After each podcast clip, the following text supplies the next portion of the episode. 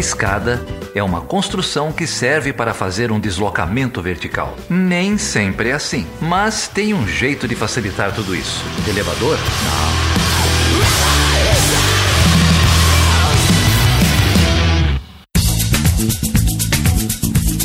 Seja bem-vindo e seja bem-vinda a mais uma edição do Chutando a Escada. O meu nome é Felipe Mendonça. E eu sou Geraldo Zaran. E hoje, Geraldo, a gente vai falar sobre o que e com quem, cara? Hoje tem repeteco, cara. Ah, a galera pediu muito, hein? É, o que é bom tem mais, o que é bom tem mais. Hoje a gente vai falar de novo com o Alexandre dos Santos é, sobre África, mas dessa vez sobre conjuntura política em vários países africanos. É verdade. Olha só, a gente discutiu China, passamos pela África com o Alexandre dos Santos, fizemos aquele panorama geral. Depois falamos sobre Coreia do Norte e agora a gente volta ao grande Alexandre dos Santos, agora para falar de conjuntura política no continente. E a gente passa aí por vários países, não é isso, Geraldo? É isso aí, falamos de África do Sul, Zimbábue, Etiópia, Eritreia, Nigéria, nem, nem lembro mais, é tanta coisa que você tem que ouvir aí para para prestar atenção no que está acontecendo. Então eu vou deixar aqui uma recomendação. Caso você não tenha escutado ainda o episódio 83, As Muitas Áfricas, com o Alexandre dos Santos, pare agora, escute lá o 83 e depois volte para esse aqui, porque não deixa de ser uma continuação daquele papo que a gente teve com o Alexandre dos Santos há 15 dias atrás. É isso aí. E tem uma trilha sonora caprichada também aqui. Sugestão hum. dele de novo, muito Fela Kuti. E Olha só. é um baita jazzista, instrumentista, enfim, um luminário aí. E tem uma surpresinha no final também. Ah, sempre tem. E olha, se você, como eu, curte a trilha sonora do Chutando a Escada, lembre-se que essa trilha fica também disponível lá no Spotify. Então basta aí ver o link na descrição deste episódio. É isso aí. Se você quiser falar com a gente, tem o nosso site, chutandoescada.com.br. Estamos no portal Deviante também. Pode mandar e-mail para perguntas, arroba chutandoescada.com.br. Estamos no Facebook, estamos no Instagram, estamos no Twitter, sempre como Chutando a Escada. É, faltou dizer no YouTube, também temos um canal chamado Chutando a Escada. Em breve, quem sabe, teremos conteúdo por lá também. Em breve, né? Se você quer apoiar esse projeto, quer apoiar a continuidade desse projeto, é, e se você pode dar uma ajuda financeira com a gente, até para viabilizar esse tal desse canal aí, é, você pode contribuir com a gente a partir de cinco reais pelo picpay.me barra chutando a escada. É, eu vi o que, que você fez no PicPay. Você viu, né? Você viu, Agora pouca gente viu. Sabe que quem viu, quem viu foram os nossos novos apoiadores aí da última semana. Mandar um grande abraço pro Thiago Lira, pro Arthur Pereira, pro Gabriel Arcoverde. Gabriel Arcoverde que ganhou um, um, um plano especial lá do PicPay no nome dele, ele sugeriu microdoações, então tem é. um, um plano especial lá. E o Rafael Cardoso, que foi o, o o único aí que percebeu o que aconteceu no Chute 84 virou nosso apoiador aí também. Muito obrigado, gente. Vocês são lindos e lindas. E o que, a gente faz por, pelos nossos apoiadores? Uma vez por mês a gente sorteia uns brindes do Chutando Escada. Podem ser livros, podem ser canecas, podem ser assinaturas de revistas aqui de quem apoia a gente. E esse mês começou dezembro, tem aí o sorteio do mês de novembro, não é isso? Uhum, é isso aí. Qual que. Pode falar qual que vai ser o sorteio? O último foi um livro, não foi? O último. O último foi o livro. Acho que foi o Tiago Farias que ganhou o livro do Tiago Lima sobre o protecionismo agrícola nos Estados Unidos. Ele publicou aqui no Twitter dizendo que ficou muito feliz com, com o brinde. É, o grupo de, da Podosfera com o maior número de Tiagos per capita. É verdade. Tem muitos, né? De Tiago para Tiago, ficou tudo certo uma informação importante, o Tiago Farias, que ganhou o livro do Tiago, ele é conhecido no Twitter como Pazuzu de Ragatanga. Vou te falar, viu, cara, se desenvolvimento nacional fosse medido por criatividade de nomes no Twitter, o Brasil seria uma grande potência. E o ganhador do mês de novembro é o Rafael Goulart. Nosso... Grande Rafael, muito ativo lá no Telegram também, o Rafael. É, nosso apoiador aí. Então, Rafael, você vai receber um contato dos nossos assistentes. vai receber um contato dos nossos Minions para escolher seu prêmio e recebê-lo aí antes do Natal. São muitas opções, você vai ficar maluco. Parabéns, cara. E obrigado pelo apoio, né? E obrigado pelo apoio a todos vocês que ajudam a manter e fazer prosperar esse projeto. Ótimo. E aí, tem recadinhos aí, não? Tem aqui alguns recadinhos. Eu selecionei dois. O primeiro é da arroba quase colorida, que diz o seguinte. Tô até hoje estudando o podcast de China que eu vi no Chutando a Escada. O texto é de autoria do Luiz Felipe Brandão Osório. Tô empolgadíssima aqui com Giovanni Arrighi. Falo dele em todas as mesas de bar que eu sou chamada para compor. Fica aí a minha indignação porque eu não fui convidado para fazer parte dessa mesa é, de debates. E também tem o comentário da Elisa Cruz que diz que toda vez que escuta podcast de ou sobre história, eu me sinto vítima de estelionato educacional. Talvez eu tenha aprendido 1% do que hoje eu escuto nos podcasts. Muito obrigado. E ela coloca a gente na lista aqui junto com o Fronteira no Tempo, o Sobre História e o Xadrez Verbal. Muito bem. Agradecer aqui a Vitória e o Thiago Scapata. O, a Priscila Costa, Midian Marques, Daniel Velho, Evandro Camilo, João Avelheira, todos curtiram aí a página do Chutando Escada no Facebook, muitos outros deixaram aí likes em outras redes sociais. Isso é sempre importante para a gente porque ajuda a dar mais projeção para a página e escrever um e-mail para a gente aqui, o Bruno Duval. O Bruno diz que é um ouvinte assíduo do Chutando a Escada, que trocou de vez as músicas nas caminhadas, nas corridas dele pelo podcast. E ele diz assim, ó, confesso que já corri até mais do que devia para não parar o chute no meio. É, olha só, cara, o Chutando a Escada também é saúde. Ele elogiou muito a qualidade musical que a gente traz, espero que você continue gostando, e fez uma indicação aqui, um, um músico chamado Maurício Baia, é, o Maurício Bahia, não sei. Mandou aqui uma recomendação pra gente, o Bicho Homem. Tá lá no YouTube. Vamos ver se a gente toca um pedacinho e vamos deixar o link aí no post. Muito obrigado, Bruno, pela indicação e continue aí nas corridas. Quem sabe eu não te encontre na São Silvestre esse ano. E lembrar todo mundo que ainda está valendo a campanha dos 16 dias de ativismo na web. Verdade. Ativismo pelo fim da violência contra mulheres e meninas. Usem a hashtag ativismo na web. É isso aí. E se você quiser conhecer mais o projeto, você pode entrar lá no site do Olhares Podcast, que é o olharespodcast.com.br, e a gente vai colocar também aqui na descrição deste episódio o link para a campanha do ativismo na web e do Novembro Laranja. É isso aí. Vamos ouvir então o papo com o Alexandre, segunda parte? Então vamos ouvir o segundo tempo do papo com o Alexandre dos Santos, que é professor lá da PUC Rio, sobre a conjuntura política no continente africano. Vamos lá.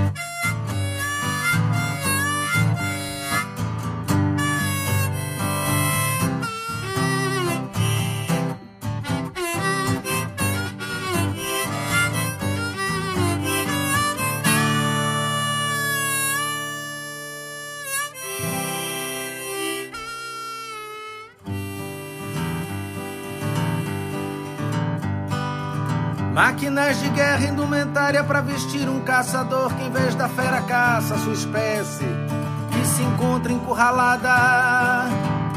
Desgraça muita e porrada na lata, sem terra, em terras na merda, deixas quem berra. Na miséria, sede, fome, bicho mal. Bicho mal, bicho homem,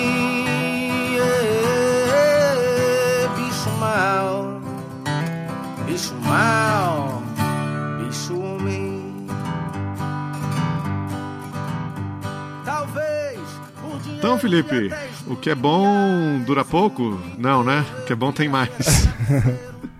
Não, um episódio foi pouco, né, cara?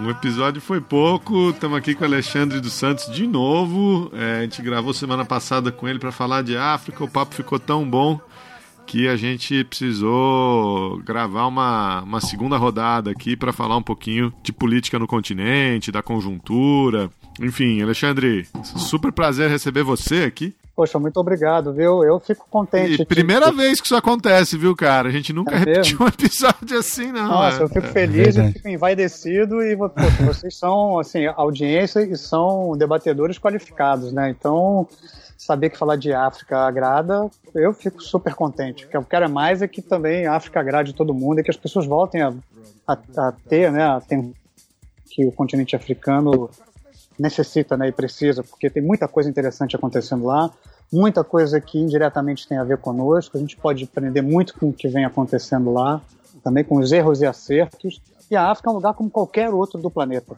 Eles erram, eles acertam, é que a gente tem um olhar muito é, cheio de estereótipos com relação ao continente africano. A gente olha para eles como atrasados, como países que nunca dão certo, mas sim, eles têm os mesmos, sim, os mesmos dilemas que nós temos, passam por experiências pelas quais a gente já passou e está passando. Então tem um monte, assim, é só você querer ver que tem um monte de paralelos que podem ser assim, descobertos entre nós, né, aqui na América Latina principalmente e no continente africano como um todo. Vamos lá, cara. No, no outro papo que a gente bateu, a gente falou um pouquinho aí de, de África do Sul, é, que para muita gente é, é, o. A gente pensa em África, pensa logo em África do Sul, pela história do Apartheid, enfim, pela, por falar o inglês, por ter tido Copa do Mundo, essa história toda, né? Mas eu queria te fazer, vou, vou te levantar, acho que duas bolas aí, porque um vizinho da África do Sul é, é o Zimbábue, né? É, e a gente teve aí reviravoltas políticas é, nos dois países recentemente é, que até se entrelaçam um pouco, né? Então no Zimbábue você teve por décadas o governo autoritário do, do Robert Mugabe que terminou esse ano é, e uma certa defesa, uma certa apologia da África do Sul ao governo do Mugabe também por muito tempo foi um, um elemento de crítica. E África do Sul, que por sinal também está num processo político complicado, também vai ter eleições no, no ano que vem. Você não quer explicar para a gente um pouquinho aí do que está acontecendo nesses dois países, da relação entre eles, enfim? Não, vamos lá, vamos falar. É, eles são, são, são ligados, assim, tem um, um, cordão umbilical meio que invisível ligando os dois países ali. É, foram dois países que tiveram regimes de segregação racial, a África do Sul até 92, né, com a libertação do Mandela e o fim do regime do apartheid, e a, e a antiga Rodésia, né, que também tinha o seu regime de segregação racial, até que uma, um acordo foi feito também entre o governo supremacista branco do Ian Smith e o, o, os contras lá, né, encabeçados pelo próprio Robert Mugabe. É, a África do Sul né, fala inglês e também fala afrikaner, né, que é a língua oficial, e hoje a língua oficial são várias línguas oficiais, são muitas, são pelo menos 11 línguas oficiais. O, desde 1992, 94, né, quando o Mandela foi eleito, você teve realmente o sufrágio universal no, ali na, na África do Sul, e a partir de então, o ANC, que é o, né, o, ANC, né, o Congresso Nacional Africano, é o partido mais importante do país. É um partido que ainda tem gordura para queimar, mas nos últimos 15 anos, diria eu, vem perdendo um pouco da sua força política e vem é, vendo aparecer outros, outros né, grandes partidos de, de oposição. Né? A gente tem um deles que é a Aliança Democrática, que é liderado pela Ellen Zil, que é uma jornalista branca que foi é, uma grande ativista contra o apartheid, que foi governadora da província do Cabo, né, a província mais importante da África do Sul, depois de Gauteng, lá em cima onde você tem Pretória e Joanesburgo, né, a capital da, da África do Sul, e você tem um, um outro novo partido que é a, os Combatentes da Liberdade Econômica, que foi um partido criado pelo Julius Malema né, que congrega assim, uma juventude mais radical, bem radical para a esquerda, é, e eles vêm angariando uma série de novos seguidores, inclusive políticos. Nas últimas eleições, eles chegaram a eleger pouco mais de 20 parlamentares. E eles estão se tornando. Ele elegeu 25 deputados, na verdade. Assim, estou puxando pela memória o número. É, foi nas eleições de 2000, 2014, que foram as últimas eleições lá é, é, parlamentares. Então ele tem uma força aí que é, ela vem surgindo, ele é, ele é, de oposição, totalmente contra a oposição ao ANC. Ele era da juventude do ANC, do Congresso Nacional Africano, mesmo a juventude, né, da qual fizeram parte o Oliver Tambo, Nelson Mandela. Só que como ele era muito radical, ele acabou sendo expulso do partido. Né? Ele meio que foi expulso e meio que saiu do partido e criou esse Combatentes da Liberdade Econômica e que né, o, assim, o, o, grande norte dele é meter o pau mesmo na, nos grandes é, nos líderes da ANC. Assim, o grande alvo dele foi o Jacob Zuma, para o qual pesava mesmo durante a campanha para a presidência da África do Sul muitas acusações de corrupção, é, de violência contra mulheres, é, e ele acabou sendo, assim, a África do Sul, no ano passado, sofreu um processo de impeachment do Jacob Zuma e quem assumiu o poder foi o Cyril Ramaphosa, que era um empresário, inclusive ele era um, um dos, dos, grandes políticos, assim, do, da esfera política de dentro da ANC, que era será visto como o grande sucessor do Mandela, e não o Thabo Mbeki, que foi o, o, o político que assumiu logo depois do Mandela, né? Mas o houve uma briga interna lá no partido, o Cyril Ramaphosa se desgostou um pouco da política e da maneira como a política estava sendo construída dentro do ANC e né, tirou o time de campo. E aí a gente teve, depois do Mandela, duas administrações do Thabo Mbeki, que foram administrações é, em que a África do Sul foi muito criticada, principalmente no combate a, a, ao HIV, as políticas públicas de combate ao HIV. Sim, houve muitas também é, acusações de corrupção no governo e houve uma acusação também muito grave que era de pôr panos quentes com os mandos e desmandos do Robert Mugabe no Zimbábue, no vizinho, né, no país vizinho. Então, sim, o Thabo Mbeki foi criticado demais pela comunidade internacional, principalmente pela OMS, a Organização Mundial da Saúde, porque ele alegava que não havia comprovação científica de que o vírus HIV era o vírus né, que, é, entre as suas consequências, era assim, a, a, o vírus causador da AIDS. Né? Ele tinha uma ministra, que era a ministra da Saúde, que ficou conhecida como doutora Beterraba, porque ela dizia, e essa era uma política pública da África do Sul, que assim, para evitar né, o, o HIV e evitar sem evitar que as pessoas ficassem com AIDS, era necessário só você ter uma dieta rica em tubérculos e principalmente beterraba. E ela virou uma grande chacota na, na para a comunidade internacional, mas também, assim, a, a, África do Sul tem a população relativa, né? Sim, tem um, um grande número de soropositivos. Né? Isso para a comunidade internacional era um escândalo que o presidente apoiasse esse tipo de medidas, né?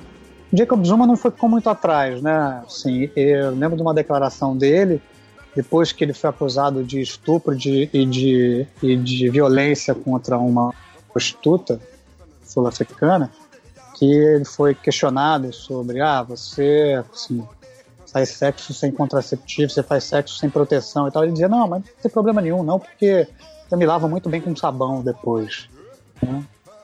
Então, assim, a, a África do Sul tem essas tem essas características, assim, essas coisas são quase, né, é, é, quase uma piada, né, você, assim, esses acontecimentos. Mas é, o Cyril Ramaphosa foi estava é, é, envolvido em escândalos de corrupção antes de se tornar presidente. Quando se tornou presidente, vários outros afloraram, principalmente da ligação dele com os empresários indianos que se mudaram no iníciozinho da década de 90 para a África do Sul e durante os últimos 30 anos eles enriqueceram de uma maneira muito rápida, que são os irmãos Gupta. Gupta.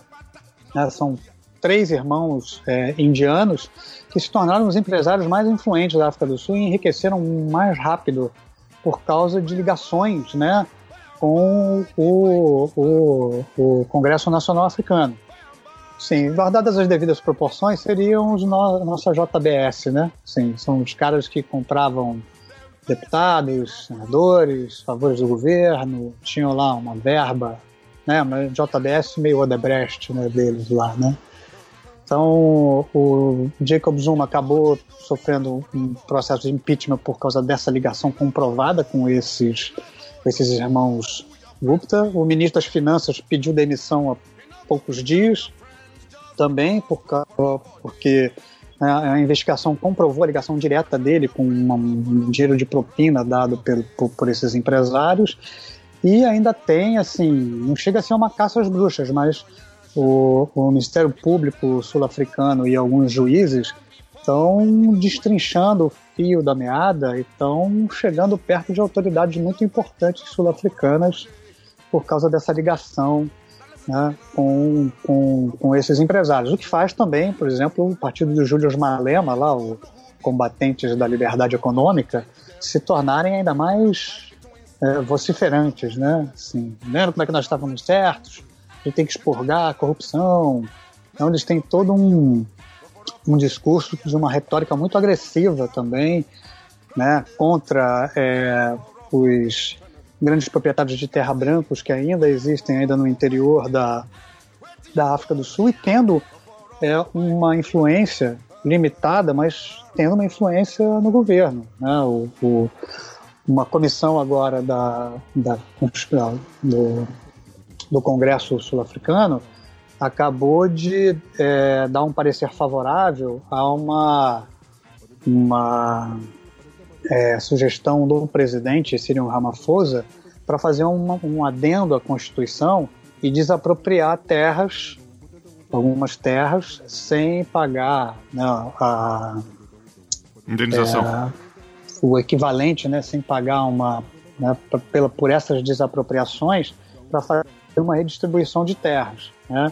Assim, existe uma um temor muito grande de que eles desapropriem terras de fazendeiros brancos que, cujas terras são terras produtivas, mas o governo alega que esses fazendeiros vão ter seu direito à propriedade respeitados e tal, mas que eles vão desapropriar terras que são terras improdutivas.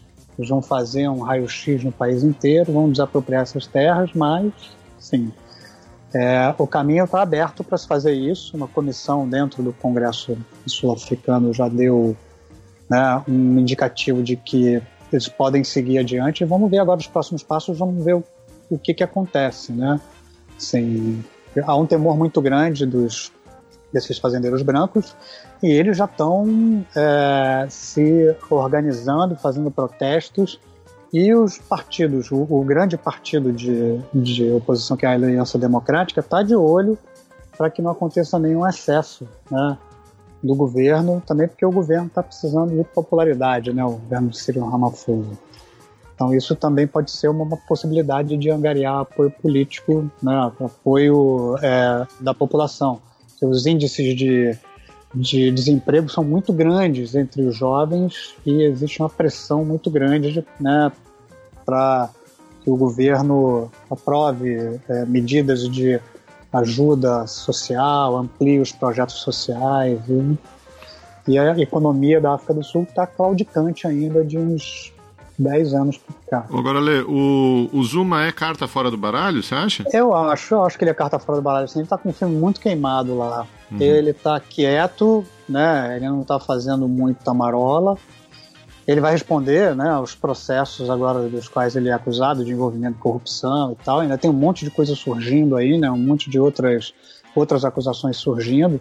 Então eu acho que eu acho que sim, eu acho que ele, ele, ele não volta. Ele não volta, não. Até porque também ele perdeu apoio dentro do próprio partido. Você perdeu apoio dentro do próprio partido, você precisa ficar meio. Sim, ele é uma eminência parda, né? Ele ainda tem uma influência muito grande, até porque ele está no, no Congresso Nacional Africano desde a época da luta armada, assim como Cyril Ramaphosa também, assim como Thabo Mbeki também estava. É, é, então, assim, essas pessoas têm influência, mas ele está sendo contido ali, né? a presença dele está sendo contida para não contaminar negativamente outras lideranças dentro do partido.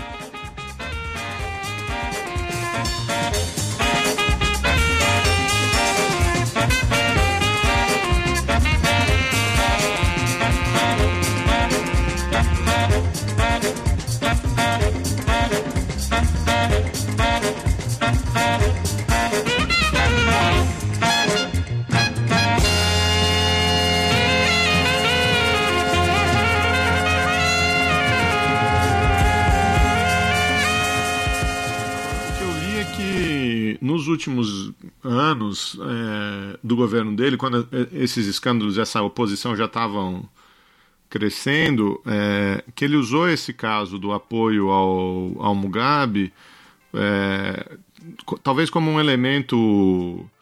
É, enfim, ele, ele, ele usou o caso do Mugabe para partir contra o Tribunal Penal Internacional, né, as denúncias é, feitas é, pelo Tribunal Penal Internacional contra países africanos, que ele teria usado o Tribunal Penal Internacional como um, uma espécie de espantalho, de inimigo externo, é, para angariar um pouco mais de popularidade, para, é, enfim, para ver se limpava um pouco a barra, a barra dele com a população. É, é, é isso mesmo? Teve, teve até acho que o caso de um outro um outro ditador africano que, que tinha um mandato de prisão expedido, que passou pela África do Sul, não foi isso? É, assim, no, no final do governo do Zuma, ele tá, para ele estava valendo qualquer coisa, ele estava levantando qualquer bandeira para tentar é, desviar a atenção do processo de impeachment e angariar um, uma simpatia da população, mas não deu muito certo não, até porque Assim, ele alegou algo que vários é, líderes africanos alegam, que o Tribunal Penal Internacional só presta atenção em criminosos de guerra africanos. Né? Uhum. Eles têm razão até certo ponto, né? até porque também sim, o Tribunal Penal Internacional é, ele também condenou vários é, assim, carniceiros lá dos Balcãs, os Slobodan Milosevic, só não foi condenado porque assim, morreu antes, o ah, esqueço os nomes de, de, deles, mas um que se envenenou na frente do, do tribunal lá durante. Né? Assim, é, assim, eles estão. Assim, obviamente que atrocidades vêm acontecendo, infelizmente, muito no continente africano, né? E vários desses líderes genocidas do Ruanda, alguns líderes milicianos lá do interior do Congo e da República Sul-Africana, né? assim, a gente teve um tribunal é, ad hoc em Arusha, na Tanzânia, fazendo é, o julgamento dos envolvidos, né, das altas patentes envolvidas no genocídio do Ruanda em 1994. Mas alguns deles também foram julgados pelo Tribunal Penal Internacional porque tinham sido alguns cidadãos ruandeses que fugiram dos Estados Unidos, fugiram para a França e estavam escondidos, né, até que alguém descobrisse que eles estavam lá. E aí, como o penal, o tribunal a DOC de Arusha já estava com os seus dias contados para terminar os trabalhos, eles foram levados lá para o Tribunal Penal Internacional. O único líder é, que tem o seu, seu, pedido de prisão expedido pelo Tribunal Penal Internacional, né, o líder ainda no exercício do seu cargo é o Omar al-Bashir, que é o presidente do Sudão. E ele não viaja para muitos países né, com medo de ser extraditado, de ser preso e ser extraditado. Então ele tem assim, alguns países para os quais ele viaja, que são países que ele tem certeza que não vão mandá-lo para. Não, não vão prendê-lo. Né? A África do Sul, por exemplo, é um deles, mas por causa da força do Ministério Público também lá na África do Sul, ele está deixando de visitar um pouco, mas país para onde ele vai prioritariamente é para a China.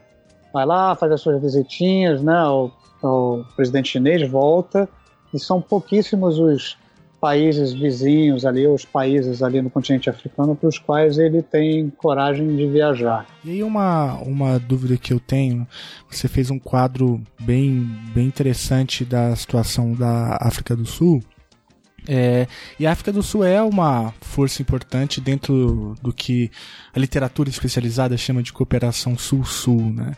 que tinha inclusive no Brasil um parceiro estratégico. É, a minha pergunta é essa: como que essa crise, esses tensionamentos internos têm impactado a própria projeção internacional da África do Sul. tanto nesses fóruns é, de cooperação sul-sul do eixo sul global, né, mas também na própria, na própria região. Tem como fazer um panorama? Isso impactou? Dá para fazer algum paralelo com o Brasil aqui que o é, com, né, com a crise dos governos petistas, a própria projeção internacional do Brasil nesses fóruns também começa a diminuir. É, existe uma correlação parecida com o caso da África do Sul? É, assim, o paralelo com o Brasil, só se a gente for ver pelo fato de que o Brasil passou muito tempo acumulando soft power, digamos assim, né? E durante o período do presidente Lula, então, foi o período em que o Brasil era um, um player de respeito né, na, no, no, tabuleiro internacional. E aí depois no governo Dilma e agora no governo tampão do Temer, a gente, assim, a gente perdeu muito da nossa importância e muito do nosso soft power, né? E a crise sul-africana, a insistência em apoiar o Mugabe, por exemplo, né, os mandos e desmandos do Mugabe, é, também fizeram com que assim, a imagem do governo sul-africano, assim, essas atrapalhadas do Thabo Mbeki em termos de política é, externa e até a política interna, fizeram com que muito do soft power, do respeito internacional que a África do Sul tinha conseguido enquanto Mandela estava no poder, e o Mandela ainda se mantinha como assim, uma grande uma grande figura de críticas e debates dentro do, do da África do Sul durante o governo do Thabo Mbeki, é, chegou a fazer, né? Ele chegou a fazer, a participar da campanha para o Jacob Zuma, morreu durante a administração do Zuma. O, a África do Sul, assim, em termos econômicos, deixou de ter a sua preponderância, porque a economia da África do Sul vem encolhendo cada vez mais, e em termos de projeção diplomática, também vem perdendo um pouco da sua relevância, né? Ah, obviamente que a ANC quando estava na, na, na, guerrilha, né, na luta armada, quando era um partido proscrito pelo governo do, do, do apartheid, pelo governo Boer, ele se coligou a todos os né, todos as movimentos de guerrilha ali no cone sul do continente africano, e entre eles o ZANU, que era o partido né, da luta armada liderado pelo Mugabe. Então, ambos se ajudaram mutuamente, assim como ajudaram a Frelimo em Moçambique, assim como ajudaram também a, o Fenelá em, em, na, em Angola. Então, todos eles ali têm uma ligação muito grande entre si, né? Eles prestam uma reverência e uma ajuda muito grandes. Então, sim, pegava mal, né? Esse passado político de ajuda mútua, né? Criticar abertamente o Mugabe ou, no caso dos dirigentes né, do ANC pegaram, se tornaram presidentes, né, o Thabo Mbeki tanto quanto o Zuma, pegava mal para eles em termos né, históricos, né, criticar ou, ou, virar as costas para o seu vizinho, só que né, para o Mugabe. Só que essa atitude, uma atitude de certa forma covarde historicamente, né? Porque o Mugabe era um, assim, um plutocrata ali no, no Zimbábue, né? Assim, enquanto a população estava cada vez mais é, relegada à pobreza e à miséria extremas, é, eles não criticavam o Mugabe. O Mugabe fazia festas de aniversário. Quando ele fez 90 anos, ele fez uma festa gigantesca, assim, trazendo tudo que havia de bom e do melhor de fora, num país que vivia uma hiperinflação gigantesca e uma população cada vez mais miserável. Nos anos meados dos anos 90, as viradas, pela virada dos anos 90 para os anos 00, né, para o século 21, você teve uma, uma imigração da população do Zimbábue para o Moçambique, ali do lado, e ali para aquela região do norte da África do Sul. E você passou a ter bolsões de miséria de zimbabuanos ali atravessando a fronteira e se estabelecendo ali, criando bolsões de miséria, criando inclusive violência é, entre as populações, casos de xenofobia muito fortes. E em nenhum momento o governo da África do Sul criticou o governo do Mugabe por, esse, por essa migração. Eles demonizaram a população que estava fugindo do país buscando melhores condições. Né? Então, assim, essa ligação do governo sul-africano com o governo do Mugabe, essa, essa essa, assim, é, é, essa não crítica declarada ao Mugabe também fez muito mal em termos diplomáticos aos governos sul-africanos. E hoje, assim, ela tem a África do Sul tem uma, claro, dentro dos BRICS tem uma uma assim, um peso que é um peso de ser a maior economia ainda do continente africano. Por pouco foi suplantada pela Nigéria, mas voltou a ser a maior economia. Então tem um peso ali institucional, histórico muito grande de representatividade também ali no Cone Sul, assim como o Brasil né, e a Índia. Né? A Índia, claro, dentro de um outro contexto, de um outro tipo de, de peso né, diplomático, econômico, etc. Então, e o Zimbábue pós-Mugabe, cara? É, porque o, quem assumiu também era um. Era o vice dele, né? Alguém que tinha, que, que tinha feito parte do governo. É, como, como você está enxergando isso aí? O atual presidente, que é o Emerson Mnangagwa, ele foi, sim, a primeira vez que se elege alguém que não seja o Mugabe para presidente do país, né? Ele ele ganhou por, por, uma margem assim, muito muito estreita, né? Assim, ele teve 50,6% dos votos, se eu não me engano, né? E quem era o representante da da oposição a ele era um jovem professor universitário, pastor, né, é, evangélico, que era o Nelson Chamisa, que também por ser jovem, ele angariou um apoio da juventude, pelo menos nos grandes centros. Havia uma, uma, assim, uma expectativa de que ele ganhasse e tal, mas conhecendo um pouco mais ou menos as dinâmicas do Zimbábue, é que assim, as, poucas pesquisas que se fizeram antes das eleições fizeram nas grandes cidades, né? E as grandes cidades nunca são o retrato do país todo, né? A gente também não pode se enganar, aqui no Brasil também, né? Assim, essas, essas pesquisas feitas nas grandes cidades muito pouco refletem sobre o que, que são os rincões do Brasil, né? O Brasil profundo. E no caso lá do Zimbábue, é, assim, havia uma, uma, possibilidade de que o, que o Nelson Chamisa assim, ganhasse as eleições, mas assim, você sabendo mais ou menos como é que se descortina um pouco né, o, o voto no interior do país, onde o, o governo lá, o ZANU, a máquina, né, é uma máquina que já está muito arraigada, influenciando as lideranças que são as lideranças campesinas lá no interior do Zimbábue, assim, não é de se estranhar que o, que o Emerson Mnangagwa ganhasse as eleições.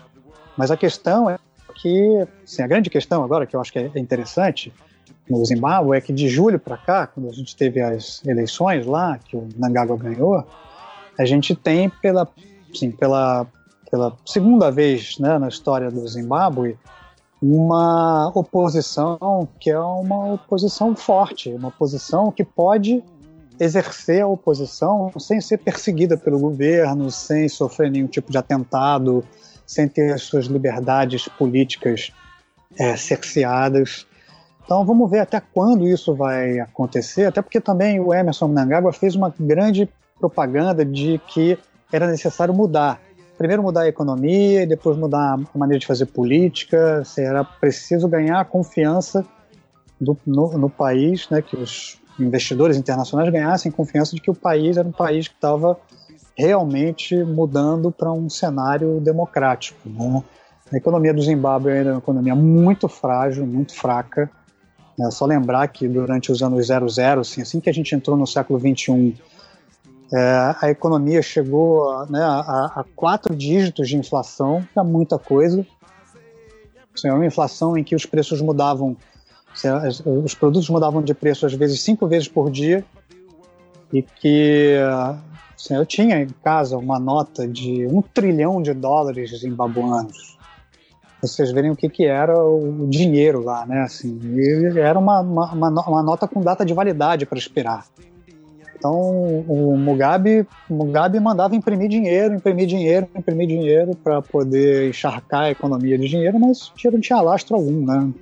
Então era uma economia sem confiança. Em 2009 eles tiveram que internacionalizar, por exemplo, a economia e passaram a usar o dólar como moeda, né? E uma moeda também, assim, uma moeda assim, inventada por eles lá, um, que era uma espécie de bônus, um título, uma nota bônus, sabe? Uma nota título de valor, que é mais ou menos o que acontece lá no, em, Cuba, por exemplo, né? Então você tem o dólar como uma moeda oficial e você tinha uma outra moeda oficiosa para poder fazer o pequeno negócio, né?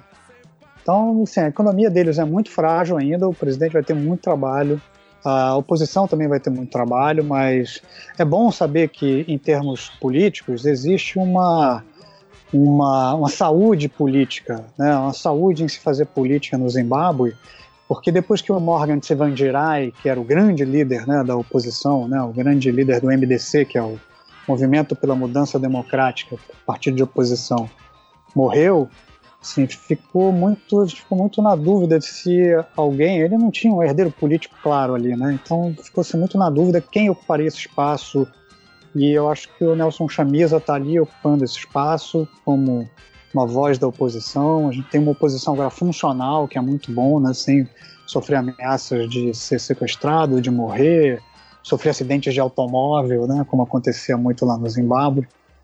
Então, eu acho que pelo menos nesse quesito, a gente precisa observar para ver se realmente o presidente vai ter, vai conseguir encontrar uma saída de estabilização da economia. A economia está em frangalhos, a economia repartida entre todos os empresários amigos do Mugabe que ganhavam fatias da economia, ganhavam né, o direito de explorar determinadas áreas da economia do Zimbábue e a população cada vez mais é, pobres, escolas fechando, assim, os, os pequenos agricultores só dedicados à subsistência e olhe lá.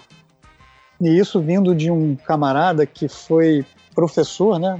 O, o Robert Mugabe foi professor e entrou na luta armada contra um governo que era opressor. E depois que ele assumiu a presidência, durante os anos 80, ele viveu lá uma, né, uma lua de mel a comunidade internacional, foi recebeu aquela comenda da rainha da Inglaterra. E aí nos anos 90 ele começou a enlouquecer no poder. E eu acho que agora, depois de mais de 20 anos, né, em que ele foi jogando a economia no chão, né, é assim, a economia não se recupera de uma hora para outra, né? É preciso dar um tempo, é preciso colocar as coisas nos trilhos, é preciso acabar com aquelas relações né, que os empresários ligados ao Mugabe tinham de fatiar para si a economia. E eu acho que ele não vai ter um, um, trabalho fácil, não. Ele vai ter um trabalho muito árduo, mas ele tem o apoio das Forças Armadas. E ter o apoio nas forças, das Forças Armadas, no caso do Zimbábue, é ter a garantia de que você vai poder governar sem ser derrubado.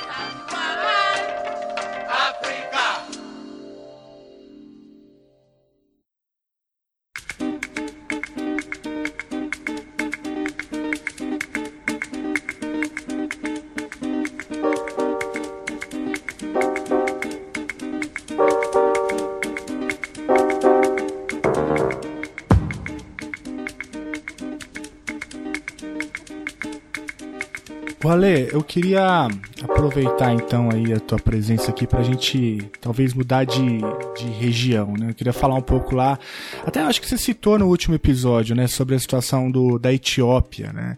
Que é uma situação bem, bem interessante, né? A, Etiópia acabou de anunciar a primeira mulher presidente da, da história do país, é isso? O que está acontecendo lá? Bom, o caso da Etiópia é um caso interessantíssimo, né? É a gente teve durante muito tempo o, o imperador Haile Selassie, que é famoso, né? O famoso imperador Haile Selassie, que foi derrubado por uma junta né, nos anos é, 70, é, liderados por um camarada chamado Haile Mariam, ficou até os anos 90, né, depois da queda do muro de Berlim, a União Soviética deixou de dar apoio a esse a essa junta, que era uma junta militar, a gente teve o início de uma redemocratização, mas aí em 93, quando a Eritreia que era a parte norte né, ali do país, se tornou independente, eles entraram numa espiral ali que a gente chama de é, dilema de segurança. Né? Os dois países começaram a investir muito em compra de armamentos porque o outro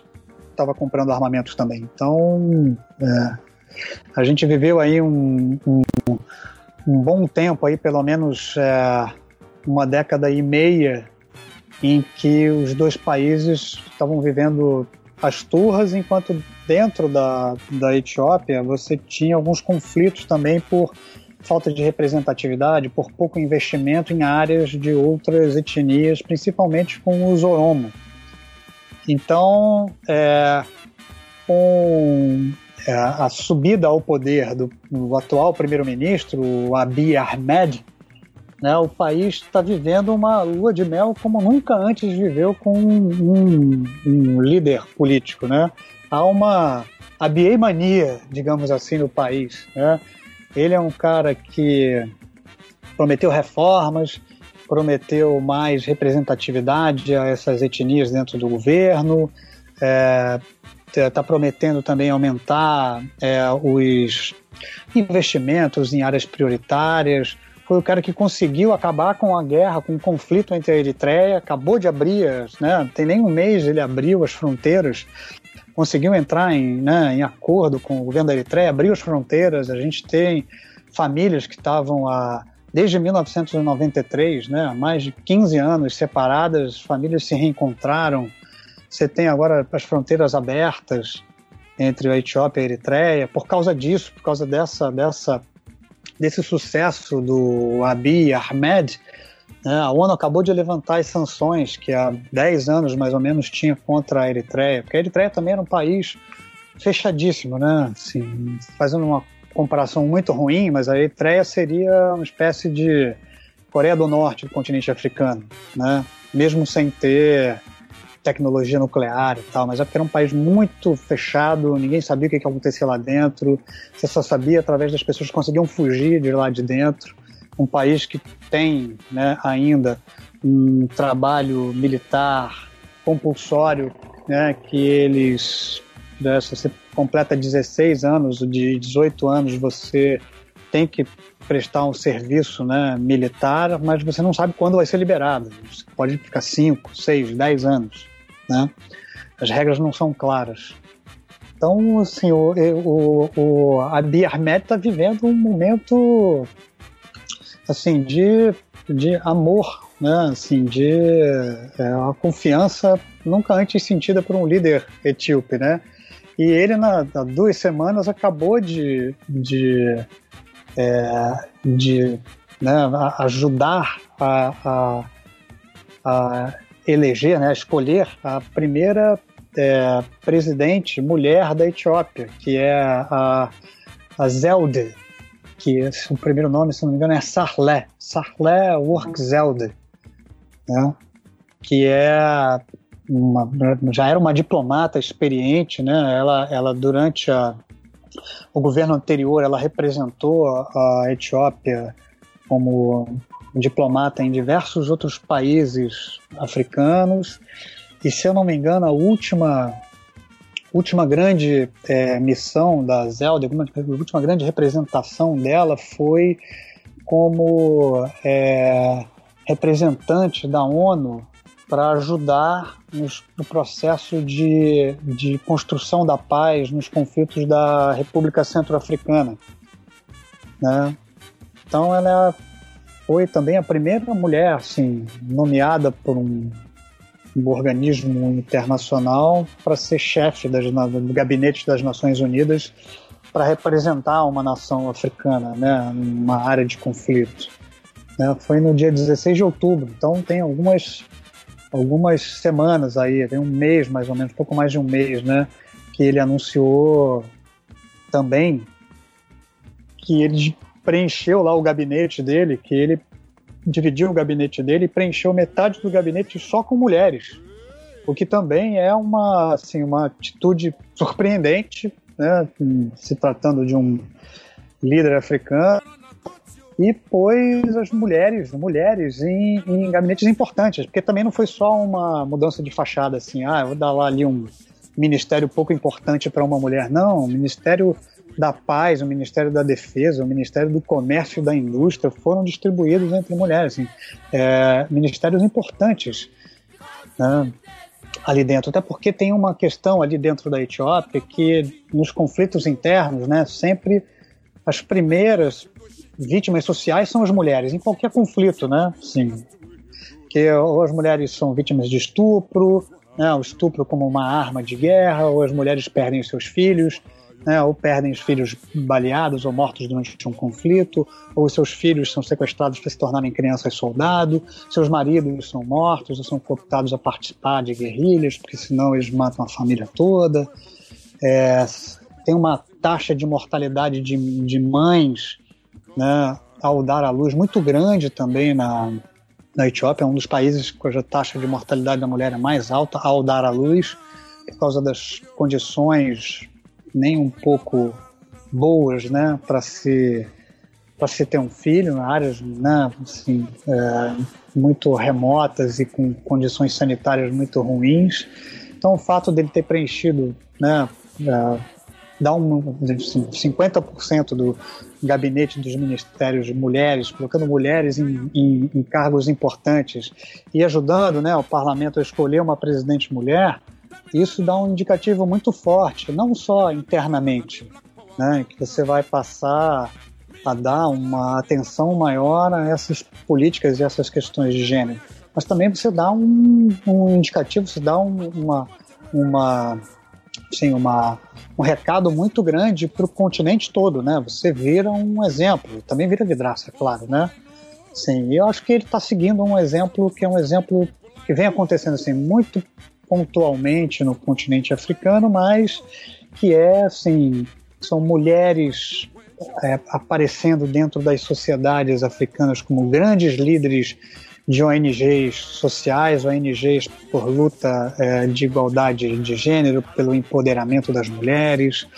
A gente teve na década de 90 a Moçambique é, escolhendo a sua primeira primeira primeira ministra no continente inteiro, que foi a, a Luísa Diogo, em Moçambique. A gente teve também a primeira presidente africana eleita por voto direto, que foi a Ellen Johnson Sirleaf, na Libéria, que ficou dois mandatos e esse ano né, ela entregou o poder democraticamente para o seu, seu sucessor, que foi o ex-jogador de futebol George Weah, bola de ouro, né, jogou na Europa que tinha também tentado a eleição outras duas vezes e finalmente ele ganhou.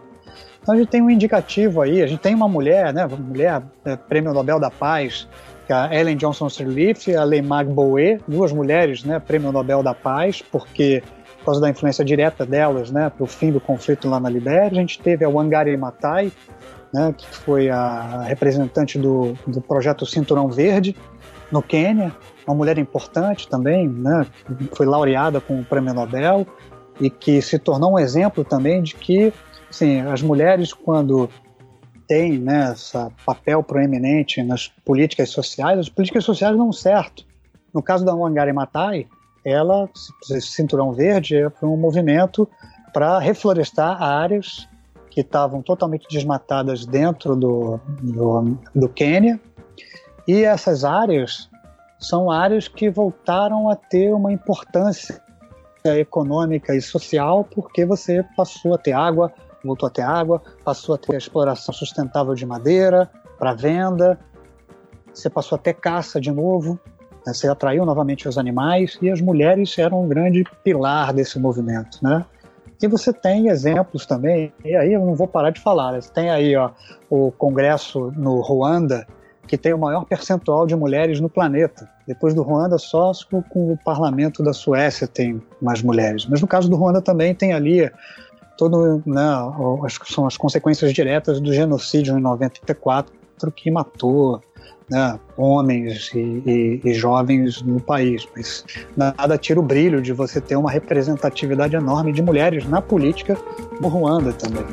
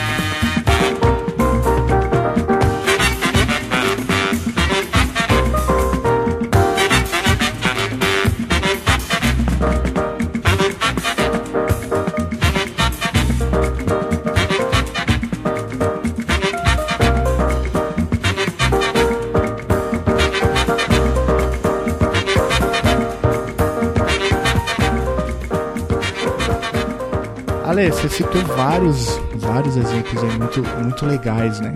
Alguns deles eu nem conhecia. É, e aí, eu queria dar mais um salto, né? Você é, mencionou o peso que a Nigéria tem hoje também no continente, chegou até superar a África do Sul em termos de produção né, de interna bruto, em termos de PIB, é, mas depois a África do Sul retoma a dianteira novamente. A Nigéria hoje é uma força importante é, no continente, né? E, e como que está a situação por lá? Vai ter eleição é, ano que vem? Já dá para fazer um mapeamento aí mais ou menos do quadro? Essa Nigéria é um caso interessante também, né? Assim, a Nigéria é um país cujos índices de corrupção são altíssimos mas é um país importantíssimo, até porque é o país mais populoso do continente africano, país que tem também assim, um peso econômico enorme por causa do petróleo. É um país que também tem problemas, né, assim, decisões internas históricas bem problemáticas. Foi também um país que teve uma ditadura é, militar muito digamos assim, ferrenha, também passou por um processo de redemocratização dos anos 90 para cá, assim, é, teve golpes dentro de golpes e, assim, é, é, forçar uma comparação com o Brasil é, é assim, é, é, é, forçação de barra mesmo, mas, assim, existem alguns paralelos, principalmente na, no momento pelo qual a Nigéria passa, que é, assim, a Nigéria tem seus candidatos. A gente vai ter eleição lá em fevereiro do ano que vem. E eles já estão em campanha, obviamente. Né? O atual presidente, o, o Muhammadu Buhari, que foi um, um, general também da época da, da de, de, um dos períodos de ditadura militar na Nigéria, e que, assim, por curiosidade, foi um dos caras responsáveis por mandar prender o Fela Kuti, né? É, ele tá, vai tentar a reeleição no ano que vem, obviamente. Ele se elegeu levantando uma bandeira que era a luta contra o Boko Haram, que é uma pedra no sapato desde 2002, quando o Boko Haram surge, né, assim, no cenário político e social dentro da Nigéria. E ele levantou a bandeira de que lutaria contra o Boko Haram, que né, seria derrotaria o Boko Haram e não conseguiu, né? Sim, claro, infligiu algumas perdas muito importantes a esse grupo, mas ele ainda continua, como diria em inglês, alive and kicking, né? Continua ainda é, muito ativo, principalmente na região nordeste do, do da Nigéria. E o, o, o seu principal né, competidor ali, o cara que está competindo com ele, também é um cara já conhecido há muito tempo da população da Nigéria, que é o Atiku Abubakar, que é um, um empresário também nigeriano, que já está há muito tempo no, né, tentando se. sendo candidato, tentando ser candidato. É, acho que uma das coisas curiosas, assim, alguma das questões curiosas é que até agora a gente tem 79 candidatos é, inscritos para participar das eleições na Nigéria. Né? A Nigéria é uma economia importantíssima, é um país que é um dos pilares da CDAO, que é a Comunidade Econômica né, dos Países da África Ocidental, tanto em termos políticos, termos diplomáticos, como né, em termos militares. Foi é um dos países que são os pilares ali também para se criar né, um braço armado da, da CDAO, né, o ECOWAS em inglês, que é a ECOMOG.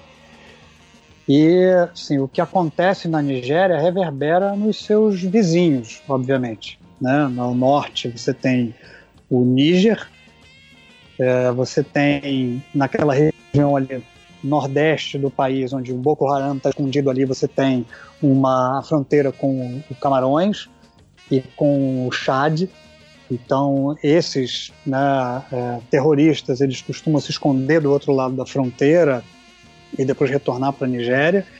A gente tem, obviamente, o Camarões, que é o, o seu, o, o, seu vizinho ali no sudeste. A gente tem o Benin no, na parte ocidental e o Níger, né? Eu já falei ao norte. Então você tem ali uma região que é uma região importante ali. E eu acho que essas eleições vão ser eleições super disputadas, não, a gente não consegue saber quem são, quem vai ganhar. Assim, se o, o presidente Buhari ele tem chances, obviamente, mas ele está muito mal de saúde, ficou meses né, hospitalizado com um problema que ninguém sabia exatamente o que, que era. Então, estavam até assim, discutindo e duvidando da capacidade dele de retornar para o país e, e, se restabelecer como presidente funcional, mas ele voltou, ele está tocando a política do país, mas há uma desconfiança muito grande. Há uma desconfiança também porque ele não cumpriu nem um terço das promessas de campanha que ele fez. Né? O combate à corrupção ainda é uma questão muito grande lá, como aqui foi nas últimas eleições, lá continua sendo, foi na última eleição, foi na eleição anterior, vai ser nessa agora. E o Atiku Abubakar, apesar de ser um empresário que há muito tempo né, os nigerianos já conhecem ali na, na, na, na vida política e na vida empresarial na Nigéria, é um cara que está levantando a bandeira da luta contra a corrupção. E a gente sabe que esse é o tipo de bandeira muito popular, não só aqui no Brasil, como em qualquer lugar do planeta. Né? Que você tenha uma impressão da população e da opinião pública de que Assim, os recursos do país estão caindo, entrando num ralo ou, ou num buraco negro que, assim, obviamente é causado pela corrupção dos seus líderes políticos. Então, assim, é, é vai ser interessante acompanhar essa, essa corrida, né? E acho que essa vai ser a, a, a, assim, a campanha mais cara de um país africano, que por enquanto eles estão numa soma lá de 500 milhões de dólares só de dinheiro distribuído entre os candidatos.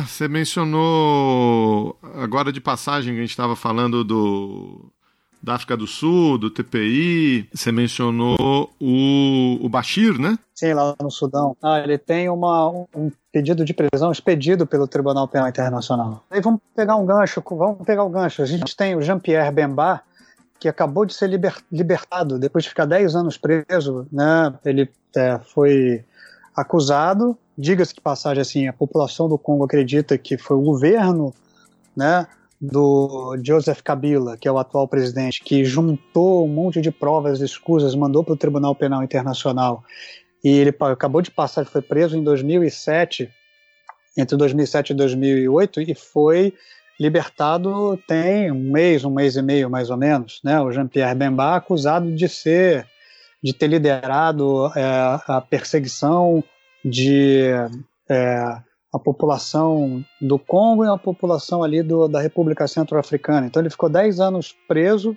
né? E coincidentemente logo depois de bater de frente com o presidente, né, o Joseph Kabila, ficou 10 anos preso e agora acabou de voltar para a República Democrática do Congo, voltou assim encarado como um herói, porque né, ficou preso, ao ser preso virou um líder popular, voltou, voltou com a esperança de poder se candidatar às eleições que vão acontecer agora, em dezembro, dia 23, depois do atual presidente, o Joseph Kabila, empurrar com a barriga pelo menos aí uns dois anos, né, dizendo que não tinha condições de fazer as eleições, etc e tal, e aí ele foi pressionado pela comunidade internacional, e em setembro, lá, durante o discurso dele na ONU, ele garantiu que ia fazer as eleições, então agora não tem mais volta. As eleições vão acontecer no dia 23, antevéspera do Natal, 23 de dezembro. Então o Jean-Pierre Bemba, ele voltou e aí a população queria que ele se candidatasse à presidência, mas é, o governo, através do, do, do, TSE lá, do Tribunal Superior Eleitoral deles lá, conseguiu barrar a candidatura dele, né, tinha uma chance enorme de, de talvez ganhar as eleições, e de um outro líder da oposição também muito popular, peso pesado lá, que era o Moise Katumbi, que era o ex-governador da província mais rica do país, que era o Katanga.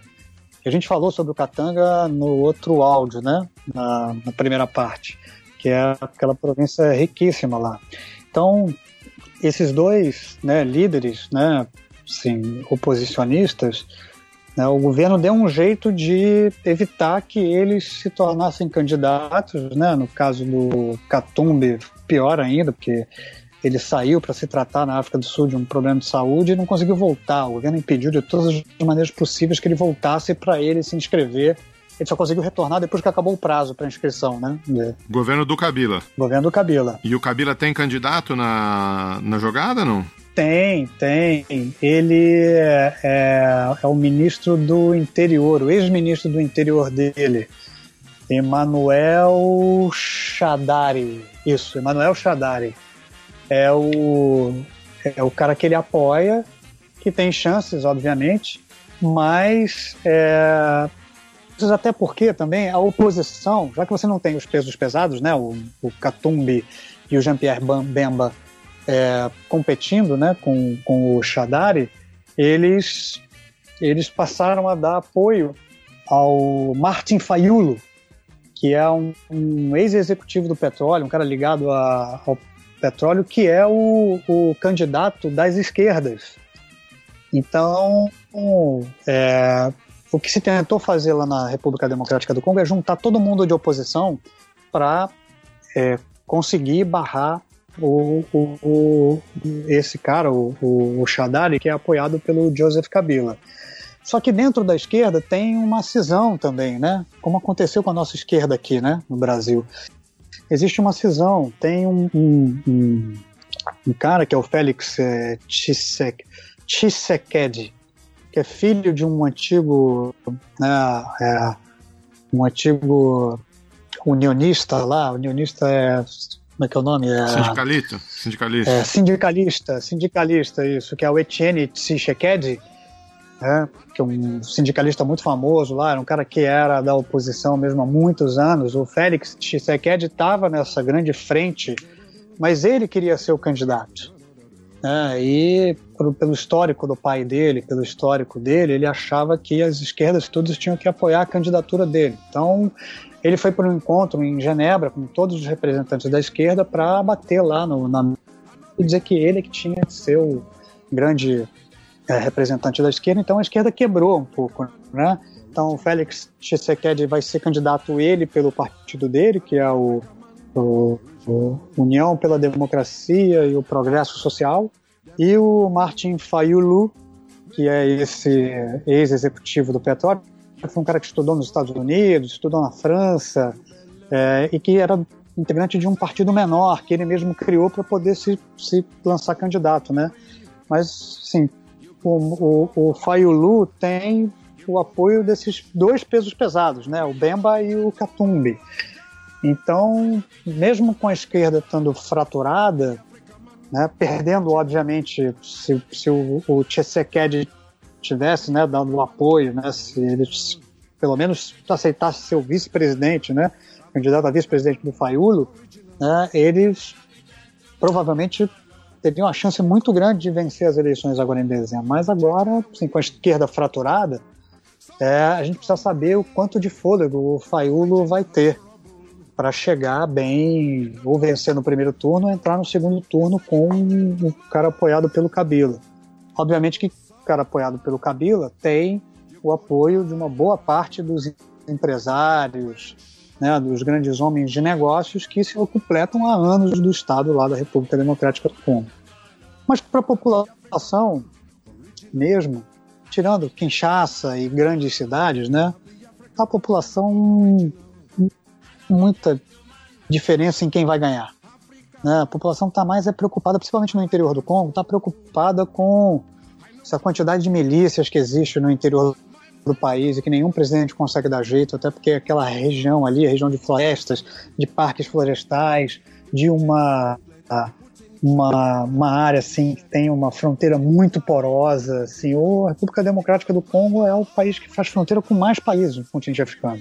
Faz país com o Congo ao norte, com Angola ao sul, aí tem no sudeste a Zâmbia, tem na parte né, leste você tem a Tanzânia, aí tem dois países pequenos que é a Ruanda e o Burundi, Aí você tem no Nordeste o Uganda né, e, e o Sudão do Sul, que está tendo uma guerra civil ali no Sudão do Sul, então você tem várias milícias atravessando a fronteira ali naquela região, você tem as milícias do Uganda também né, atravessando a fronteira, você tem as milícias da República Centro-Africana que está ao norte também atravessando ali a fronteira, você tem na verdade ali um, um buraco de gato ali, é uma região ali, Kivu Norte, Kivu Sul, Tanganica, que são regiões ali no interior onde você tem uma quantidade de milícias enorme. E a população é muito, muito, muito vulnerável ali. Né? Tanto que se você acompanhar né, os discursos né, do, do, do atual vencedor, de um dos atuais vencedores do Prêmio Nobel da Paz, que é o Denis Mukwege, que tem o City of Joy, que é uma, uma região ali em Bukavu, né, que fica bem no, no, epicentro dessa região, onde você tem um monte de milícias ali. É, assim, ele está ali há décadas lutando, com, né, assim, amparando mulheres que são vítimas de estupros. Né, estupros, assim, às vezes terríveis, às vezes estupros em série desses milicianos dessas, dessa região aí, onde tem milícias dessa, né? E os capacetes azuis que estão estão ali da MONUSCO, né, que é a missão de observação da ONU no, no Congo, tiveram um conflito há pouquíssimo tempo e sete deles foram mortos.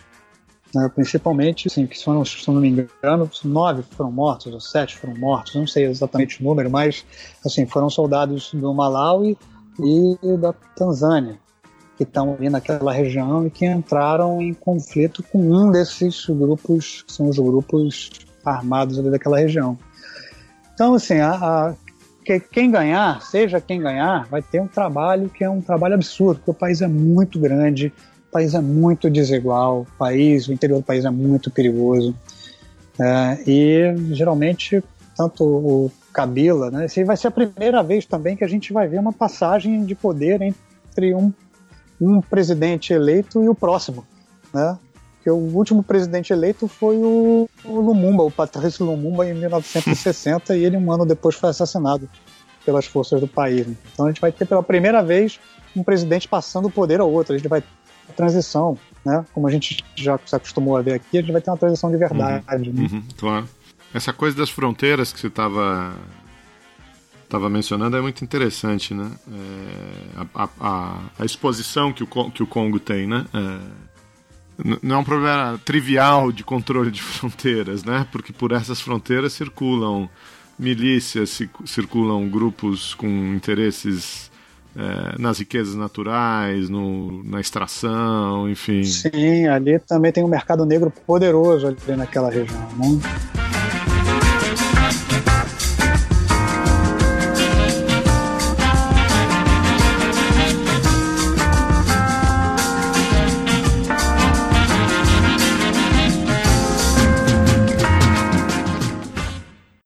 E a gente também pode falar de um outro conflito, um outro conflito de fronteira agora, é entre a fronteira da Nigéria e do Camarões. Né? Não é um conflito entre os dois países, mas é um conflito que acontece numa região no interior do Camarões. Camarões tem uma situação muito peculiar, é que depois, quando, é, quando a Nigéria e o Camarões se tornaram independentes, né, tem duas províncias no interior do, do Camarões que falavam inglês porque estavam faziam parte da área de influência naquela, naquela região, porque o Camarões foi uma, uma ex-colônia alemã. Quando a Alemanha perdeu a guerra, né, a Primeira Guerra Mundial, as regiões controladas pela Alemanha ali no, no continente africano passaram para a tutela de outros, outros países, né? Sim, a gente teve ó, o, o Togo passando pelo controle da, da Grã-Bretanha, A gente teve Camarões passando pelo controle da França, a Namíbia passou a ser tutelada pela África do Sul como um prêmio né, pelo esforço do envolvimento dos soldados sul-africanos na Primeira Guerra. A gente teve a Tanzânia, né, que na época se chamava Tanganica, passando para a Grã-Bretanha, e o, uma região chamada Ruanda-Urundi, onde hoje estão Ruanda e o Burundi, que ficou para a administração dos belgas, que controlavam, inclusive, a República Democrática do Congo, que a gente acabou de falar.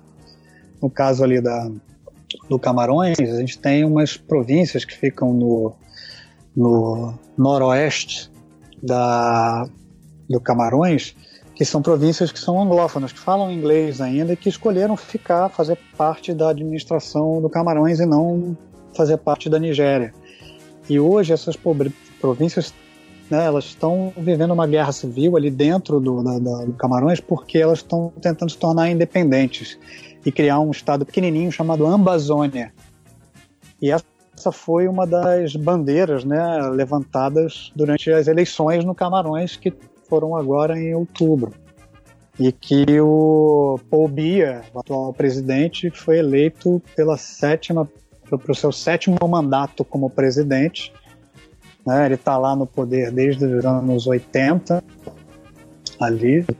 Ele só não é o cara que está mais, mais tempo no poder, ele está desde 82, né? Mas se a gente for contar que ele foi indicado como primeiro-ministro em 1975, se a gente for contar 75 para cá, ele é o cara que está mais tempo no poder no continente africano inteiro. Mas se a gente for pegar só ele como presidente, a partir de 82, ele perde atualmente só para o Teodoro, Teodoro Nguema, o Biang Nguema, que é o presidente da Guiné Equatorial, está lá desde 79. Né? Então, é, ele está há muito tempo no poder, ele agora vai ficar no poder. Se ele terminar o mandato dele daqui a sete anos, né, ele vai terminar o mandato com 92, ainda vai ser mais novo que o Mugabe, quando o Mugabe deixou de, presidente, de ser presidente do Zimbábue. E uma das bandeiras que o, que o atual presidente, que recebeu 71% dos votos, né? O segundo colocado lá, o Maurice Cantor, que é o cara da oposição, recebeu 14%, pra você ver a disparidade aí, né? Sim, você tem a população morrendo de medo dele, que era assim, um alto índice de percentual de votos, como acontecia com o Mugabe, né? O Mugabe barrava os 90% né, de votos, ganhava mais de 90% de votos, porque a população morre de medo, né? De não votar nele e, e sofrer represários e também porque ele levantou a bandeira de que vai combater os, os insurgentes daquela região ali da Amazônia e é o que ele está fazendo, né? Ele já matou mais de 200 pessoas, já mandou as forças armadas para lá para sufocar aquela rebelião ali. Eles são parte do Camarões, eles não podem se se separar, eles não podem se tornar um país independente, muito menos né, é, fazer a brincadeira de se coligar e de se tornarem parte da Nigéria, porque aí sim seria uma afronta, uma humilhação muito grande para ele, uma afronta muito grande.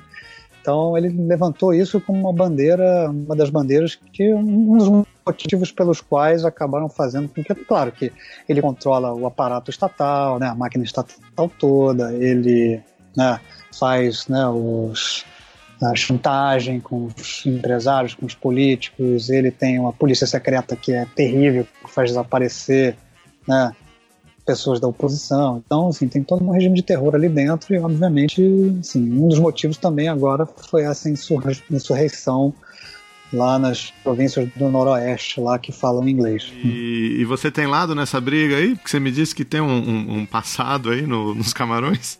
Ah, é, tem sim. Eu não, eu descobri, descobri é, que há pouco tempo, assim, alguns anos, tem uns três anos mais ou menos, eu descobri é, fazendo um daqueles testes de DNA, né, pelo African Ancestry, nos laboratórios, um laboratório lá nos Estados Unidos que tem um apanhado, acho que de mais de 90% de DNAs de etnias africanas. Então eu descobri que a minha minha ascendência materna provavelmente a minha tataravó, ou a mãe da minha tataravó, é do povo Ticar do Camarões.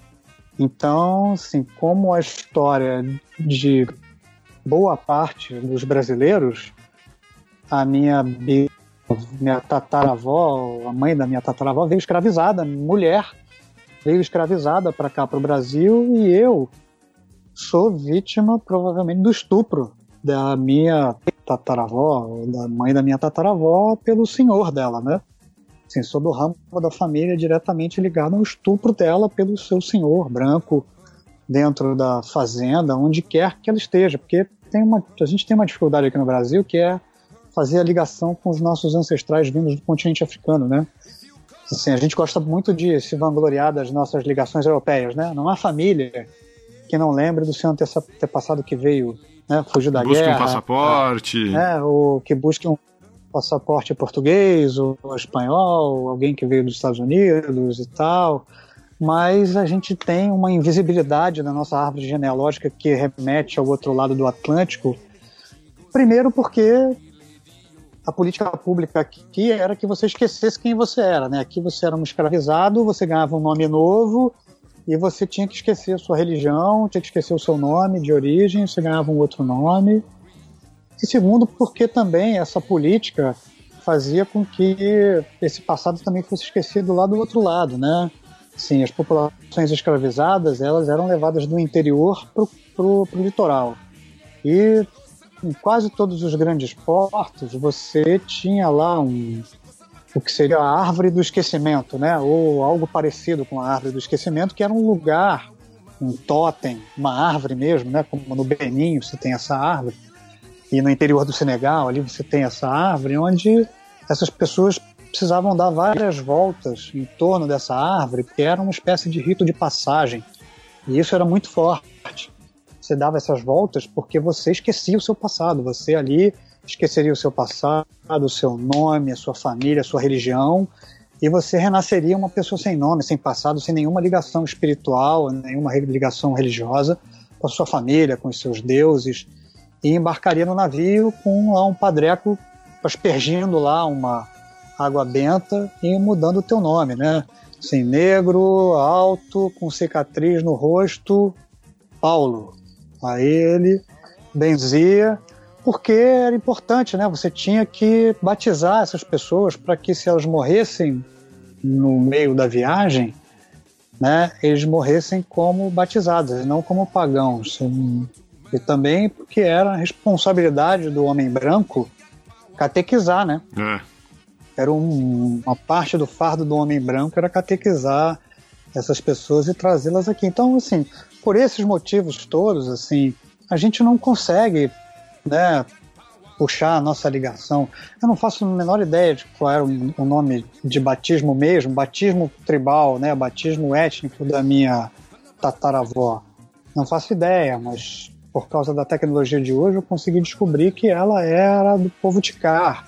Então eu tenho uma, sim, eu tenho um, tributo a pagar ao povo Tikar muito grande. Né? por parte do meu pai, com certeza, por causa das histórias do meu avô, né? Então, com certeza eu tenho uma ligação provavelmente com alguém que veio ali da região de, né, de, de, Benguela, de Angola, ali na região central de Angola, porque justamente por causa das histórias da minha família por parte de pai. Mas agora, eu sou, assim, eu tenho uma contribuição africana por parte de mãe, por parte de pai, mas eu sou branco e de olhos verdes. Então, Assim, é só para você ver que o, o, fenótipo realmente não quer dizer nada. O fato de eu ser branco e de olhos verdes apenas me faz, é, assim, é, um, uma, uma, uma prova de que a mistura que se esconde por trás da cor da pele é difícil de você determinar só olhando né, para as características externas de uma pessoa. Né? Assim, eu, como branco de olhos verdes, o meu lugar de fala não é o lugar de fala do negro. Né? Eu não, não, mas eu tenho um tributo, eu tenho algo que cala muito fundo dentro de mim e que talvez, sei lá, os meus antepassados possam ter me inspirado a fazer os estudos que eu, que eu faço hoje, ter esse interesse pelo continente africano que eu tenho.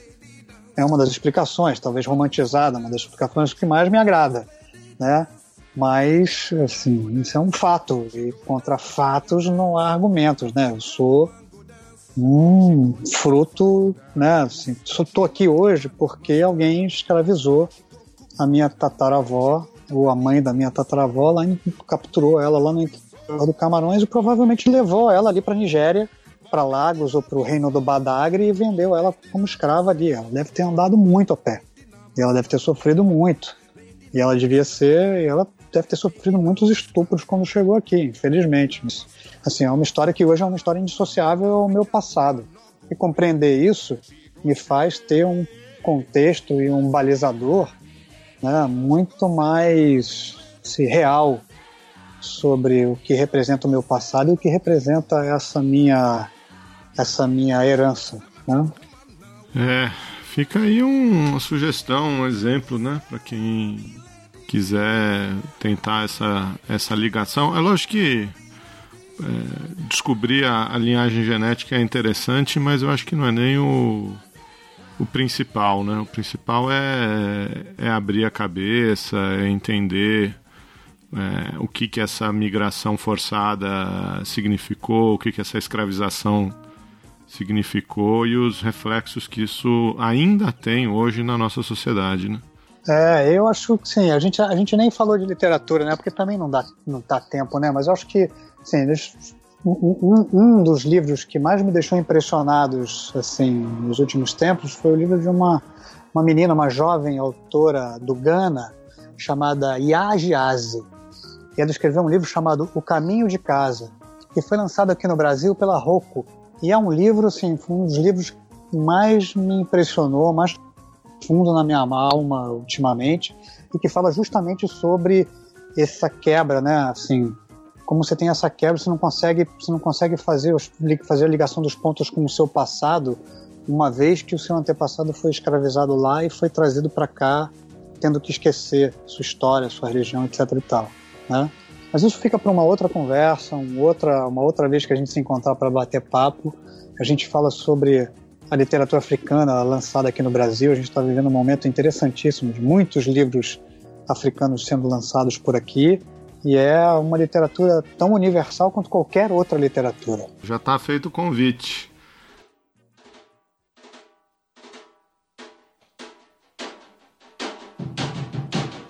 Criaram-se vários renados, o ponto de Merina ficou consagrado. Rambosa, lama, vetor saudável. Ivato, cidade sagrada, a rainha navalona destaca-se da vida e da mocidade, majestosa negra, soberana da sociedade, alienado pelos seus poderes, rei Radama foi considerado um verdadeiro Meji que levava o seu reino a bailar. Bantus, indonésios, árabes integram-se à cultura malgaxe raça varonil, alastrando-se pelo Brasil. Sankara Vatolai faz deslumbrar toda a nação. É Merinas, povos tradição. E os mazimbas foram vencidos pela invenção. E sacalavai zonaí, a sacalavai zonaí, e sacalavai zonaí, a sacalavai zonaí, Madagascar. Ilha, ilha do amor, Madagascar. Ilha, ilha do amor, Madagascar. Ilha, ilha do amor, Madagascar.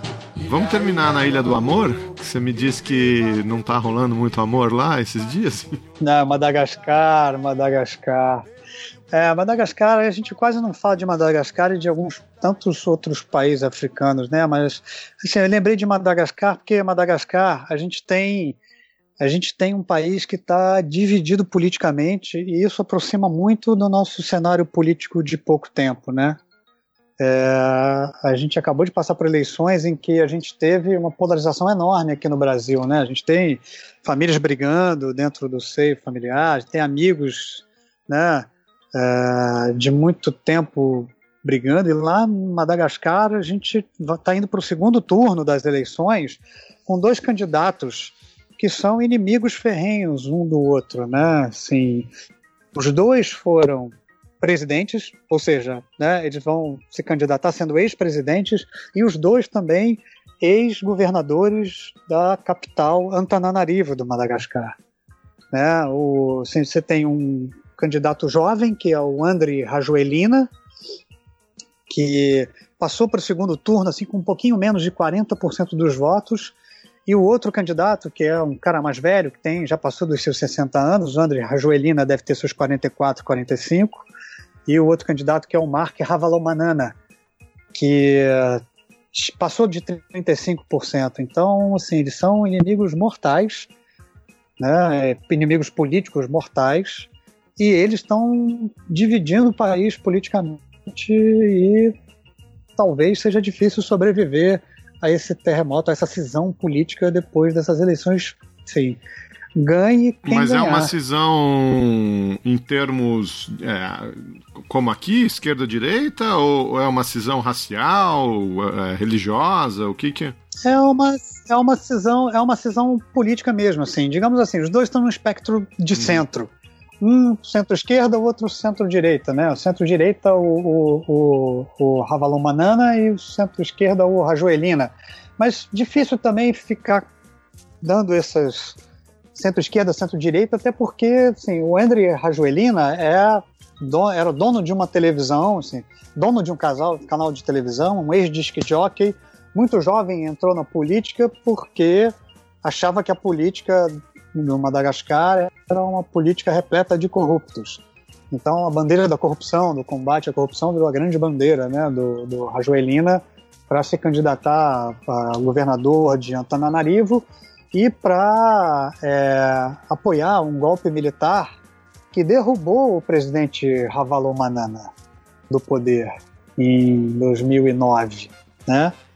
E aí, quando o Ravalomanana foi derrubado, o Rajoelina ocupou a presidência apoiado pelos militares. Ele não foi eleito presidente. Então ele ficou na presidência até 2014, quando ele abriu espaço, de 2009 a 2014, quando ele abriu espaço para eleições diretas. Tentou lá fazer uma gracinha e tentar se, né, se candidatar também, mas aí a, a, o, o TSE deles lá, a comissão eleitoral, não deixou. Então agora são as primeiras eleições nas quais ele se candidata e o antigo presidente que é um empresário, né, muito famoso, muito forte, né, tem um, né, o capital por trás dando apoio, né, é, e que foi expulso do poder pelos militares num golpe militar, né, que não foi reconhecido por nenhum país, nem pela ONU, nenhum país vizinho e tal. Então, os dois tentando se eleger, tendo passado pela experiência da presidência, um tendo sido derrubado e o outro tendo sido colocado no poder de uma maneira não democrática, os dois que se tornaram né, inimigos porque enquanto um estava no poder perseguiu o outro, enquanto o outro estava no poder perseguiu o que tinha perseguido ele, os dois estão agora né, dividindo né, sua influência política e dividindo a nação, né, uma das nações que é uma taxa de pobreza mais alta do planeta uma das piores economias do mundo, né, também. Não são só dois ex-presidentes, né? É um ex-presidente que derrubou o outro, é isso, né? Isso, e o outro que passou por uma experiência não democrática na presidência, sendo colocado lá pelos militares, mas que foi presidente também, né? Não foi um presidente democraticamente eleito, foi um presidente posto lá pelos militares. Então, e ele fez a. Claro que ele ficou um tempo lá, ficou de 2009 a 2014. Ele fez uma transição democrática, né, também para justificar né, os cinco anos que ele ficou no poder, os quatro anos pouco que ele ficou lá. Fez uma transição democrática, né, abriu para eleições e agora os dois se candidataram à eleição desse ano. Tá? Então, acho que, assim, o segundo turno já está pegando fogo lá. E eu acho que, assim, o segundo turno agora vai ser no dia 19 de dezembro, ou seja, a gente tem um mês aí, pro, um pouco menos de um mês para o segundo turno e eu acho que vale a pena dar uma olhada, né? Não sei se os jornais brasileiros, se a mídia brasileira vai dar atenção a essa eleição, mas é uma eleição que é importantíssima para o futuro desse país, que é um país, assim, uma ilha gigantesca, é uma ilha com né, uma, uma capacidade é, ecológica enorme, assim, preocupações ecológicas muito grandes, mas que é uma das piores economias do planeta, você tem a taxa de pobreza gigantesca, enorme. Sim, tem o, é, o casal de conhecidos, né, que são os caçadores de bons exemplos, né, que é a Yara e o Eduardo, que tiveram lá há pouco tempo e ficaram impressionados com a miséria das crianças, assim, levaram camisas e, e chinelos e tênis e as crianças, sim, as crianças que usavam a camisa, assim, de acordo com o testemunho deles, assim, camisa que aquela criança nunca tirou aquela camisa, tomava banho com aquela camisa, tomava banho de mar com a camisa. Então, assim, a criança não tirava. Quando você tirava a camisa, assim, em alguns casos vinha é uma pele por baixo, né? Assim, tiveram que cortar um tesouro a camisa para dar uma camisa nova para as crianças. Então, assim, é uma, assim, uma, uma condição de, de miséria muito grande e, e essas eleições são eleições cruciais e importantes, até porque, infelizmente, o país está super dividido politicamente e eu acho que não vai haver uma reconciliação política depois das eleições. A gente vai ter o aparecimento de uma uma oposição que vai ser uma oposição que vai fazer de tudo para atrapalhar ou para travar qualquer tipo de atitude do governo, seja ele quem ganhar. Então é uma pena, porque eu acho que essas, essas, esses ressentimentos políticos vão, vão eles não vão diminuir depois das eleições de Madagascar, não, felizmente.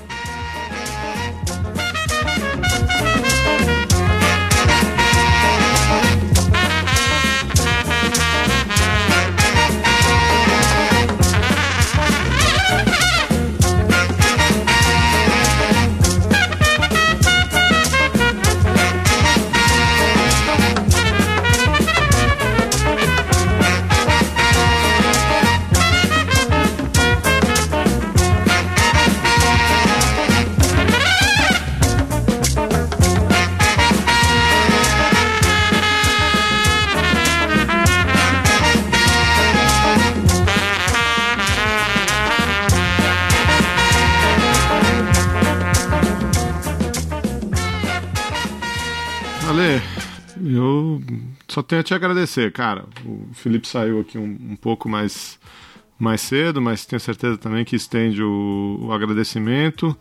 Você veio aqui duas vezes. Hoje falamos de Zimbábue, África do Sul, Etiópia, Madagascar, Camarões, Nigéria, Congo. Não sei se faltou alguma coisa, mas já foi coisa pra cá. Pô, falamos coisa dessa, né? Sim. E é bom, a conversa é boa, né? A gente fala aquilo que a gente acha interessante dividir a conversa Não, vai embora. Tenho né? certeza que os ouvintes aí vão, vão adorar. É, é, isso que você falou, né? A mídia não cobre, é uma área que é difícil. É difícil a gente ter informação de, de qualidade, reflexão a respeito. E vamos, vamos te chamar outras vezes aí, porque tema não falta, né? Você, citou literatura, a gente pode falar da, de, de relações econômicas, é, vários outros países aí também, né? Que sempre passam. Você passou, mencionou de passagem o Sudão, tem Somália, tem tem a África do né, Nossa, né, África Mediterrânea, parte, tem é, tantos, né? É. Somália, República Centro-Africana e o Chad, que são lugares de conflito, né? A Somália, então, tem um conflito lá que até hoje não é, se resolveu. A República Centro-Africana que a gente está arriscado a mandar tropa para lá, né? o exército brasileiro está dizendo que não sei agora com essa troca de governo, né? Mas sim e não, né? Não é. sabemos, né? Assim, o Brasil está sendo, tá sendo é, sondado, né? Mas até o momento a gente não a gente não mandou ninguém para lá não. Até porque nós temos um efetivo lá no Congo, lá no interior do Congo, né? Baseado ali na cidade de Goma, é pertinho da fronteira com o Ruanda, né? Legal, cara. Super obrigado e te esperamos aqui mais vezes.